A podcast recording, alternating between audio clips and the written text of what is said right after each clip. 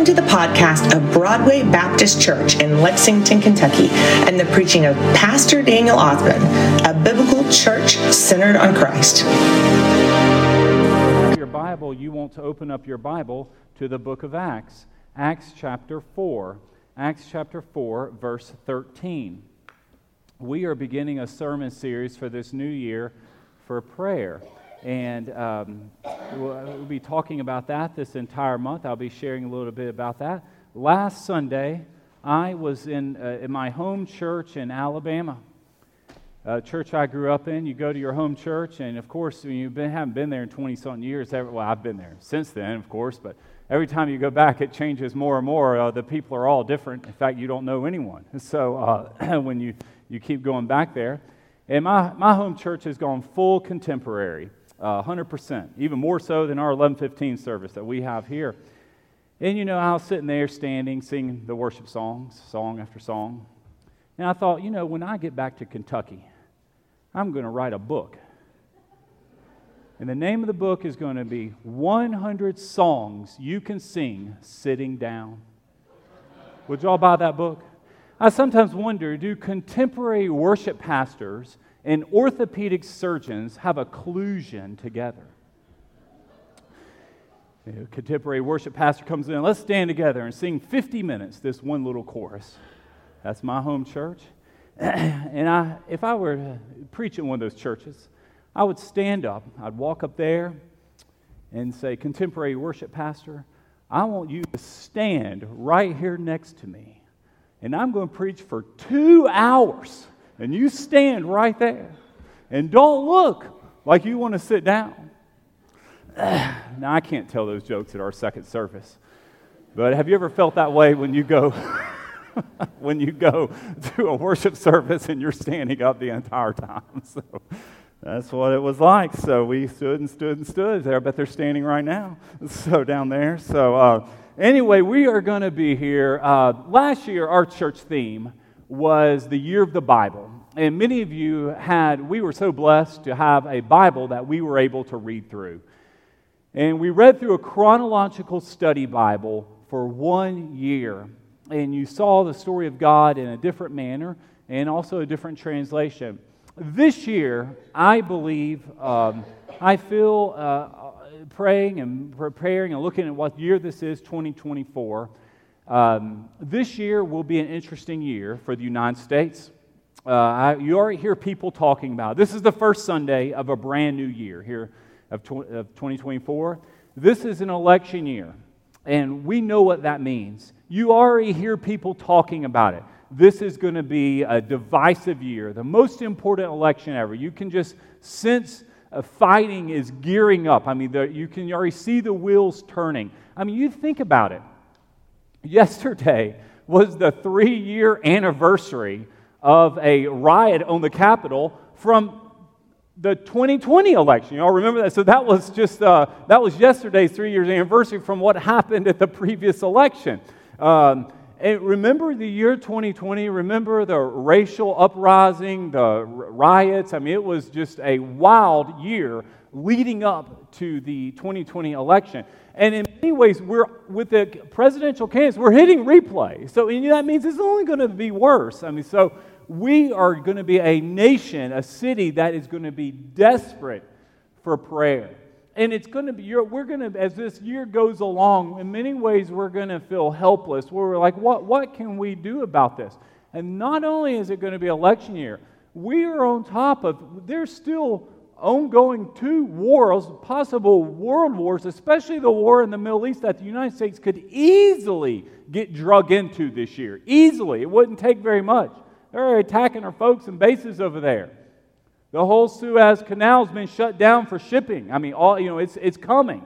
So we could find ourselves in this year. And the war in Ukraine, where it's going on three years now, almost. So, and, it, and we're funding it. So, as a nation. So you can just see our country of the divisiveness, the problems, the animosity, the uh, anxiety that is just, people are going to be this year on the edge.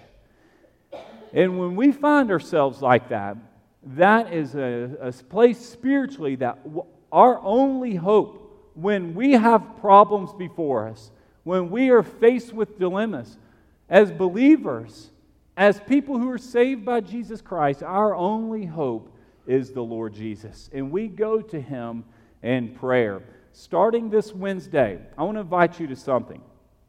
And this, this event, now you think about this. Have you ever been to a prayer service at 6 a.m.? For the next eight Wednesday nights, not Wednesday, it will be at night, eight Wednesday mornings at 6 a.m. here in Sanctuary, we're going to meet to pray. Now, some of you can't stay because you've already told me you have to go to work, so you'll have to leave at like 6:30. You don't have to stay till 7. Now, everything in your body will tell you not to go to this. Now, think about it. Wednesday morning, it'll probably be snowing. Watch. It'll be ice all over the roads. It'll be dark. Your bed will be nice and warm. It will be, you'll be tired. You don't want to get up. You'll think, you know, I can, and we're not going to have it online, so you can't worship online. this won't be an online worship service. So it'll be very easy to tell yourself, you know, I, I'm just going to worship the Lord under my covers. I'm just going to spend time with God in my bedroom. And everything in our body, everything in our environment will tell us, don't go. You don't need that. It's not, now's not a good day. And that teaches us, I have learned, it's the hard things and uh, getting up here at this church, coming in this door here at 6 in the morning, pitch black dark, snow and dangerous ice all over the roads, and it's dangerous out there. You'll get shot. I mean, you can just go through the excuses. That is our need of coming and meeting with the Lord. So we're going to have eight Wednesday mornings of prayer time. If you're able to come, I want to invite you to come from 6 to 7. If you have to leave early, you have to leave early. There's, there's no order of service. There's not going to be a, um, a Bible study. There's not going to be a sermon. There's not going to be any funny jokes. This is a time that you meet with the Lord. Be right here in the sanctuary and go all the way. Be our winter prayer meetings. And that will tie in with our year of prayer. I mean, of meeting with God, be beginning your day in God's house with the Lord and say, God, I'm going to devote this time to you. And you think about, I want to tell you, you think about what are some areas in your life, some things, some, a person, or so, something you need to be praying specifically for these next two months. I want to tell you, maybe you have a family member, you have a son or a daughter, and they need to get saved. They need to get saved. That's their, they have a lot of problems, but the ultimate problem in their life is a spiritual problem. And you devote these eight Wednesday morning say, I'm going to go and I'm going to meet with the Lord. I'm going to pray for my daughter's salvation. I'm going to pray for her to turn to Jesus. That's what she needs more than anything else. Above anything else, she needs the Lord. So that's going to be that's going to be part of our year of prayer. I believe this year will be one that we desperately as a nation, as a city, and as a church need the Lord and us individually. We will look back on 2024 and go, wow, what a year. Who knows what's going to happen this new year uh, that we are in? So I want you to turn your Bible. This, this month we're going to be looking at uh, prayers. And this is going to be a prayer here that you're going to see uh, that occurred with Peter and John. Peter and John did something. This is right after Pentecost. The early church was on fire. 2,000 people just got saved. Uh, Peter and John went to church one day and they saw a man who could not walk. He was laying on a mat. He was over 40 years old, an old man. And he came up to him and they said, they, the man wanted money. He, he says, Silver, gold, I don't have. Maybe you can relate to that. Silver, gold, I don't have any money. Can't give you any money. But in the name of Jesus, I tell you, get up and walk. All, all they had to offer was the name of Jesus, and that's what we have to offer. That is a powerful name, and when we pray this year, you want to pray in the name of Jesus. That's why when you close your prayers, you say in Jesus' name. That's where that came from. And you can see it. I'm going to read Acts chapter 3, verse 6. It says, But Peter said to him, I don't have silver or gold, but what I do have I give to you. And I want to tell you, that statement, what I do have, I give you, that's something we can offer to people this year. We don't have, you don't have any money, you don't have, don't have stuff like that, but would you have something better than that. In the name of Jesus, Christ of Nazareth, get up and walk. That man had never walked, walked before. He was lame, he was crippled. And they, he offered him Jesus. And it says they're taking him by the right hand. He raised him up, and once his feet and his ankles became strong. Peter and John healed through the name of Jesus, healed that man. Well, that got them in trouble. The religious leaders recognized this lame man. He was sent at the, at the temple and he would beg. Well, now all of a sudden, he wasn't sitting at the temple. He began attending a contemporary worship service. He was standing up and he sang for 50 minutes because he was so excited because he hadn't stood in a long time. So he's standing up and he's, people see him and they're like, We recognize this guy. All of a sudden, he used to be a beggar. How did you get healed? And they could not explain it. So Peter and John explained to them, Well, in the name of Jesus, we, we healed him. We spoke truth to him, and God healed his ankles and his feet, and he started walking again. The religious leaders did not like that, so they threw him in jail. I mean, that's what happened to him. They got, they got arrested. They got arrested for healing someone. Could you imagine going to surgery, going to Baptist Health, and you have surgery, and the surgeon heals you, and then he gets arrested? So that, I mean, that's essentially what happened. So they, they, locked up the, they locked up this guy, these two men. So then they are going to go on their trial, which the trial was a religious trial. They are in front of a group called the Sanhedrin. The Sanhedrin is the same group that just a few weeks prior had condemned Jesus. They condemned Jesus. So that's where we're going to pick up in our Bibles here. And then we're going to see their boldness. And then what's amazing about this, they actually, after they're very bold for the Lord, they pray for more boldness. They felt they weren't being bold enough. And I want to tell you that, you know, a lot of times we feel our greatest strengths in many ways are it's our greatest weaknesses. And you would look at guys like Peter and John and you think these are bold people, but apparently they felt no, we need to be more bold. And for some of you, maybe you feel like, yes, I already have a devotional life. Yes, I already have time spending more, a lot of time in prayer. And God's looking at you saying, you need to start devoting more time to the Lord, spending more time in prayer, more time in a devotional with Christ. Our greatest strength spiritually, some of you, whenever we feel, well, I've already, I've already got that down pat. I get up every morning at 6 a.m. and I spend time with God. And the Lord's looking at you say, No, I want more. God's asking more from you, and that's time with Him. Look here what happens. When they observed the boldness of Peter and John and realized they were uneducated and untrained men, they were amazed and recognized that they had been with Jesus. You can never use the excuse, oh, I'm not qualified. I'm not smart enough. I don't know the Bible well enough. I haven't been to seminary. I haven't been to school. I haven't. You just fill in the blank for what you feel you can't do. Peter and John's qualification for being able to heal a lame man was they've been with Jesus. Folks, that should be enough right there that should drive us to time with the Lord. You want to see great things happen in your life? You want to see God use you? Spend time with Jesus. It was not because these men were more educated. They were, in fact, in front of the most educated people. And the educated people, the Sanhedrin, are impressed with how, with how bold these men were. The religious elite see a boldness in the uneducated men that they don't have. And they're realizing, why are these men so much more bold than me? And since they, verse 14, and since they saw the man who had been healed standing there with them, they had nothing to say in opposition. After they ordered them to leave the Sanhedrin, they conferred among themselves, saying, What should we do with these men? For an obvious sign has been done through them, clear to everyone living in Jerusalem, and we cannot deny it. You know, when truth is staring you straight at the face, it's hard to speak that it's falsehood.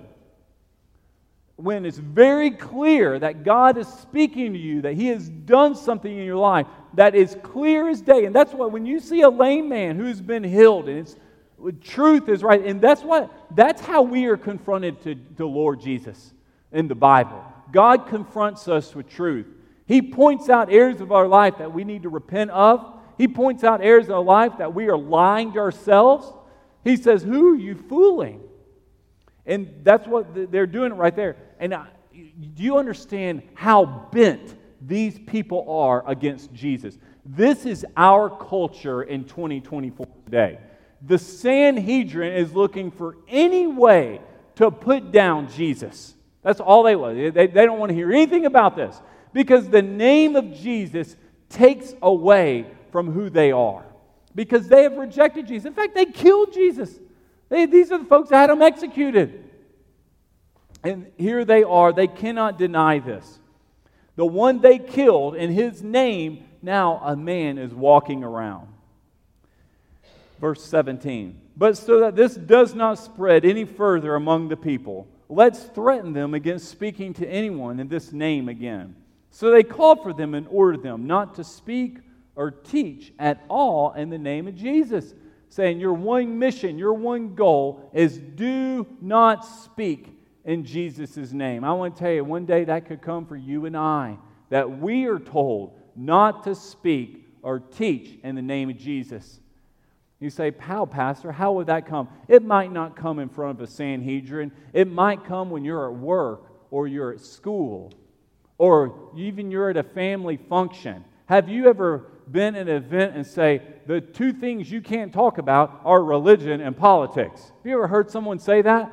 And you might have family members that will just, if you start talking to them about Jesus, they will just polite, not even polite, they will quickly shut down the conversation go, oh, well, there's no God talk around here. That is how it's shut down. It just, it's just you pour cold water on your conversation on the name of Jesus. But here's what happens when you, when you have a walk with the Lord, when you are walking with Jesus, when you have a, a devotional life with the Lord, it will, it will, there'll be evidence of it overflowing in your life, in all areas of your life. And we see this, they are tr- trying to shut them down. Verse 18. So they called for them and ordered them not to speak or teach in the name of Jesus. Now, what would you say if that happened to you? So let's see what their response is, because this could come a day for us. You're at work, you're at school, you're in college. And it might be you, your children, or your grandchildren. You are told not to wear a certain type of shirt that maybe talks about a church or Jesus, or you can't uh, promote something because it uh, invites people to get saved or is a religious service. Look what Peter and John say. Verse 19 Peter and John answered them whether it's right in the sight of God for us to listen to you rather than to God, you decide. That means God has put on their heart that they have to speak about Jesus. So Peter and John understand what he's saying. Saying, we have great respect for the Sanhedrin, but what you are doing is you are now crossing a boundary that is actually something I can't do because I have to speak about Jesus, because Christ wants me to share about his son, about how I was saved, about how he healed this lame man, about how he saved souls. So, what happens for us today? If we find ourselves and we are told to do something that goes against God's law, even if it comes from government or man's law, we follow God's law first and foremost, above and beyond human law. Do y'all follow me on that? We have to follow the laws of the land, but we only follow them up to the point where they break God's law. For example, if, if a police officer or a government official tells you to do something and it goes against, directly against Scripture, we have to obey God. That's what they're saying here. Saying, I'm not going to be quiet about Jesus. Peter and John saying, Sanhedrin, If you throw me in jail, just throw me back in jail. But my commitment to Christ, my commitment to the Lord, is more important than my commitment to the Sanhedrin. We are U.S. citizens. We are told, told and commanded in 1 Peter chapter 6 to pray for our governmental leaders. We pray for our president. We pray for the upcoming elections. But first and foremost, our citizenship is in heaven before we are U.S. citizens. That's what Peter and John are saying here. Saying, I, I, you decide, should I obey God or should I obey man? That's the question he's proposing. Verse 20. For we are unable to stop speaking about what we have seen and heard. David Dell here mentioned about testimony time. That is what they're sharing. He's sharing Peter and John saying, We have seen and heard and experienced the power of Jesus, and I can't keep talking about it. Like I just can't stop. It's not gonna, it's not something that just dies out. Has your the fire, that excitement that you had when you were saved, remember when you were saved, has that fire uh, died out? Yesterday, we put up Christmas decorations and we built a fire. And I'm notorious at my house fires, my brand new fireplace I painted. It, uh, I was the one to build a fire in it, that it, um, it, they die out really fast. My fires just don't last, they just dwindle down. And yesterday's fire, for whatever reason, it wouldn't go out. Like it's time to go to bed, and the fire just kept burning. And then I even tried to move the logs apart, and just they got bigger. And you, th- that is in our spiritual life. What a lot of times what happens, we get saved as a young age or maybe even as an adult, but decades or years go by and that flame, it, it fizzles out. And the Bible's teaching us here with Peter and with John, that should not be the case. These people here, they said, We are unable to stop speaking about what we've heard. This is a brand new year. And some of you, a year ago, at the beginning of 2020 we're more on fire, we're more excited, we're more passionate for Jesus, and more committed to your church, and committed to tithing, and committed to serving, and committed to praying, and committed to your devotional life than you are now. And if that's the case, your fire is died out. These men, you don't see any type of, of flame Uh, flickering out here. They have a passion. We're unable to stop. Listen, we'll obey you, Sanhedrin, but I'm not going to speak. Do you want me to do something silly, I'll do something silly. I'll pay your little fines and tie, whatever fees and whatever I knew, take your beating, but we're not going to stop talking about Jesus. That's, that's a non negotiable in our life.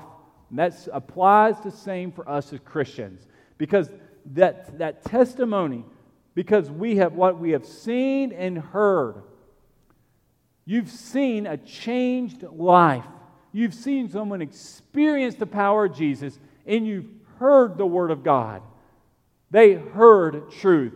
And when you hear from the Lord, that is a message you want to tell. Our community, our nation is desperate for Jesus. It's looking in all the wrong places, and it's so apparent. It's so obvious. And we have the truth and we can't back down and be silent, just like Peter and John are saying here. So look what it says here in verse 21. After threatening them further, so you notice they never they never back down. They never give in. They might give in in other areas of but not giving in in areas of the Lord, of Jesus. You don't give in on that. That's something you don't surrender. After threatening them further, they released them. They found no way to punish them because the people were all giving glory to God over what had been done. For the sign of healing had been performed on a man over 40 years old. That means his entire life, this man had never walked, and now he was running around jumping. So then we get to the prayer. Here comes the prayer part. Now you think about when, when does the Lord speak to you? I think, yeah, at least for me, it seems to be early in the mornings and middle of the night. You wake up in the middle of the night and God just speaks to you. And that happened a, a few days ago, actually, um, the middle of the night, and the Lord just brought attention a church. It wasn't this church. It's the strangest, it's almost like the Lord is speaking to me about this church. And I was familiar with the church. And I saw this snake in a church. I'm just laying in bed. I said, Lord, what am I? What is this? And it was slithering through the sanctuary. It wasn't, it was just, it was huge. It was like a monster snake just slithering along. It was not Broadway Baptist. And I knew who that pastor was. And I literally heard, almost audibly heard the Lord speak to me. He said, Daniel, start praying for that pastor. I hadn't spoke to the man in years. I have no clue what's going on in his life. I just started middle of the night, two, three o'clock in the morning. I'm just praying for this man. And then the Lord said, Daniel, in the morning, just email him when you get up and just let him know you prayed for him. Don't, you don't need to ask him anything. You don't just say, hey, brother, I'm just praying for you. I did that next morning. I have no, he demanded any reply. He's the most strange thing. He said, brother, I, I haven't spoke to you in years. Just want to let you know I'm praying for you. you God, God brought you my mind. I didn't even tell him the vision. Hope he doesn't even watch this. It's kind of weird. But I wanted y'all to know God will bring people to your mind. And he won't give you the details. And you don't and I don't need to know the details. You don't need to know details. That's not my business. That's between the Lord and that man or whatever's going on. I have no idea. Maybe he's under spiritual attack. Maybe he's struggling. And he just needs somebody who's going to lift his name, lift that church up to the Lord. He needs an intercessory prayer. And I want to tell you, God, when He brings people just un, most uh, awkward, unexpected times, when He brings people to your mind, you just start praying for them. And maybe shoot them a text, send them an email. You don't need to be nosy rosy. Just say, hey, I'm just, brother, I'm praying for you. I've had folks in our church do that to me, many of you. Some of the most unusual times, the most unusual people. I tell you, one time a few years ago, I got an email from one of you. Y'all haven't. This person hasn't emailed me since, and I was wrestling with something, and out of the blue, I'm not going to call who you are. Out of the blue, this person emailed me, "Hey, Daniel, I just want you to know, I'm praying for you. So just lifted you up to the Lord." That's the one email I've ever received from that person. Hadn't got one since. Had, that was the only time they it. And you know that I needed those prayers. The Lord knew that. God raises up unlikely people and unlikely times to be intercessors for others. And that's our job as Christians. Some of you are very mature believers.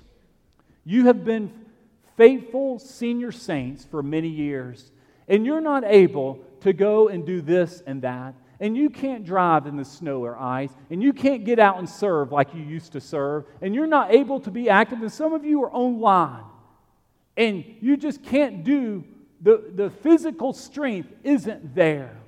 I remember visiting one time with Brother Hurd, and he was telling me one of the greatest ministries that people who are homebound, or people who are getting elderly, or people who are less mobile is being an intercessor prayer. He says, Daniel, those people who are in the nursing home, who are in the care facility, who are at home, who get the, they don't even have the internet, who get our CDs that we mail to them, and they're listening to CDs on Tuesday when they show up in the mail of the church service. Those people who pray for you, that's all they do is they pray and they give and they encourage. And that is a strength a deep well of strength that a pastor in a church has. And for some of us, some of you, that's where you're at.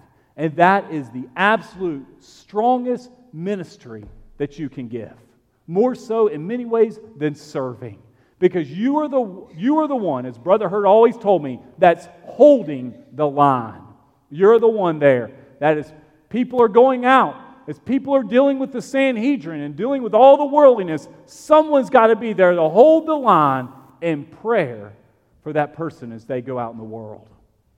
And that's why a year of prayer of what's about to come in 2024, think about the needs all around us. And I want to tell you, a lot of times you need to be praying for people, and you don't need to send them a text or an email. You just, you just be that intercessor.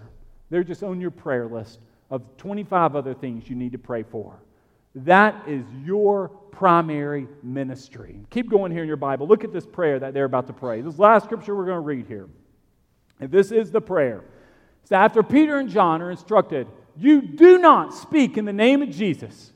This is what they're told. After they were released, they went on their way to, the, to their own people. So they went back to the other believers and they reported everything the chief priests and the elders had said to them.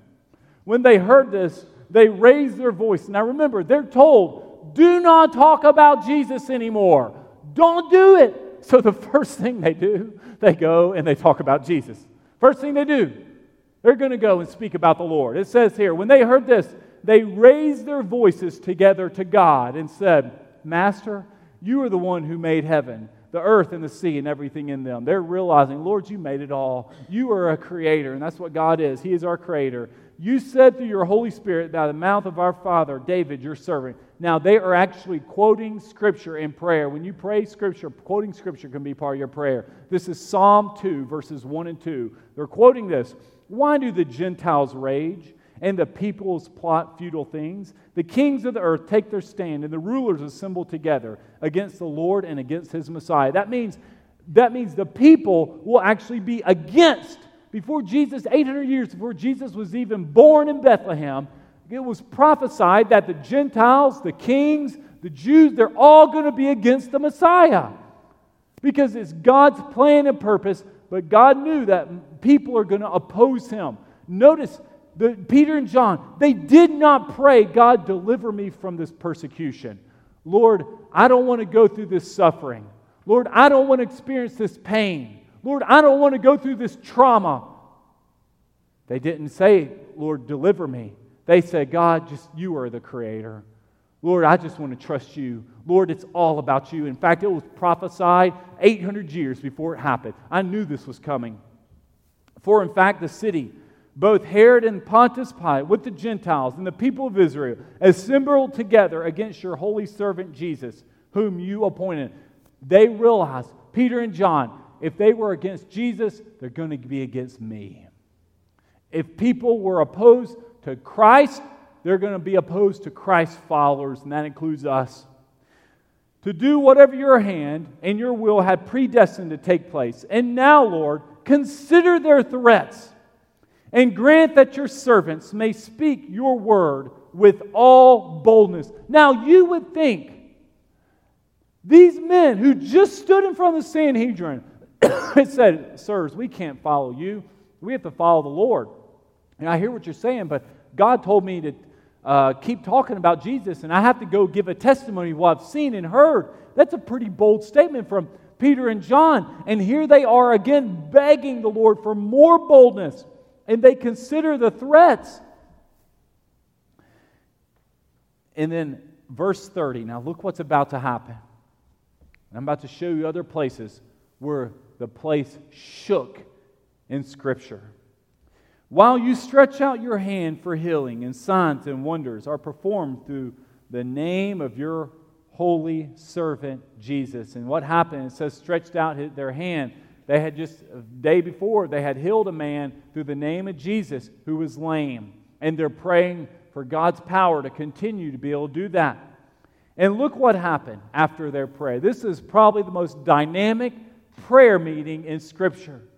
This is a prayer meeting you will remember forever.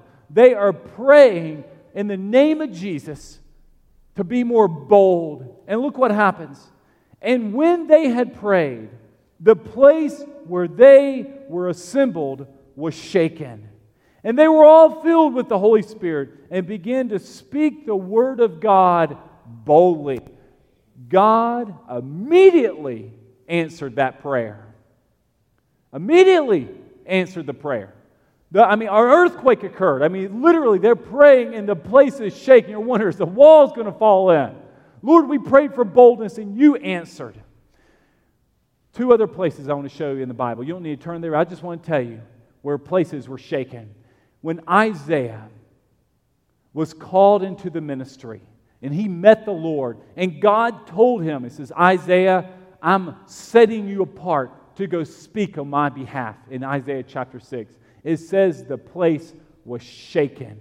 When Jesus Christ died on a cross and the temple veil tore from top to bottom. It says an earthquake came and the place was shaken. When something is shaken by the Lord, it means God approves of this. He is using the shaken prayer meeting as saying, I'm going to I'm going to answer that prayer. You start praying for more boldness for Jesus. You start devoting your time, more commitment. Says, Lord, I want to start speaking more in your name. I'm tired of living a defeated life. I only have so many more years left. Lord, I'm going to give this year, my rest of my days to you, God. You start praying like that, God will shake your foundation. Not shake to break it all up, shake to approval, saying, You're going to get that boldness. That's a prayer he answers. And it says he is filled with the Holy Spirit. You know, we look at this passage here in Peter and John. God did not spare them from future suffering. He actually filled them with the Holy Spirit, and they continued to preach on, and more and thousands more people get saved. And I think in your spiritual life, just like in mine, it's the first Sunday of a new year. We want to be able to say, God, I want to identify with Peter and John. And I want to have this same type of boldness, this same type of passion that these two men have.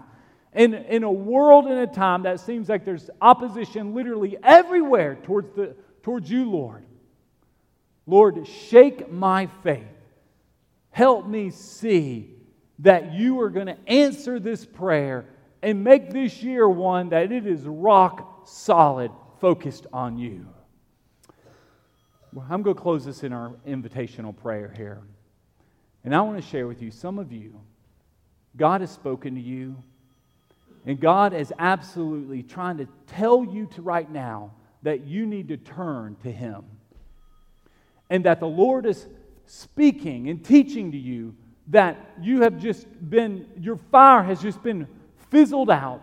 And some of you, you need to have a prayer meeting like this if you are saved. And to recommit this brand new year, to recommit your passion and desires to the Lord. And say, God, 2024 is going to be, there's going to be lots of problems and lots of anxiety and lots of uncertainty this new year. But Lord, I'm going to be rock solid in my faith. Lord, I'm going to have accountability, and Lord, it's going to be between me and you, Lord. And for other of us here, you need to make a decision to get saved, to join this church. I, you know, I spoke about how God was calling Isaiah into the ministry. Some, God is placing a call, maybe some of your life here. God's calling you into the ministry, calling you to preach, calling you to serve in a church. There's a call from the Lord. God is calling people today. You think about last year. Right down the street from here, a revival broke out in February in Wilmore among young people. And that spread all around our nation. And this year, last year, we weren't thinking about probably beginning of the year with revival. You think about other things. And this year, you're thinking about worry and anxiety and uh, election and the economy. And God is saying, no, this needs to be your focus. It needs to be more bold for Jesus. And whether you're a young person, you need to get more bold, or you've been a senior saint and it has just slowly dimmed out, God is calling you this morning to make a commitment to Him. So we're going to invite everyone to stand up. David's going to come and lead us our song here. And I'm going to stand down front. This is our first invitation to respond to Jesus in 2024. We're going to sing in our hymn book, 434, I have decided to follow Jesus. I stand down front. Our deacons stand down here with me. You respond to Jesus this morning. Mm-hmm.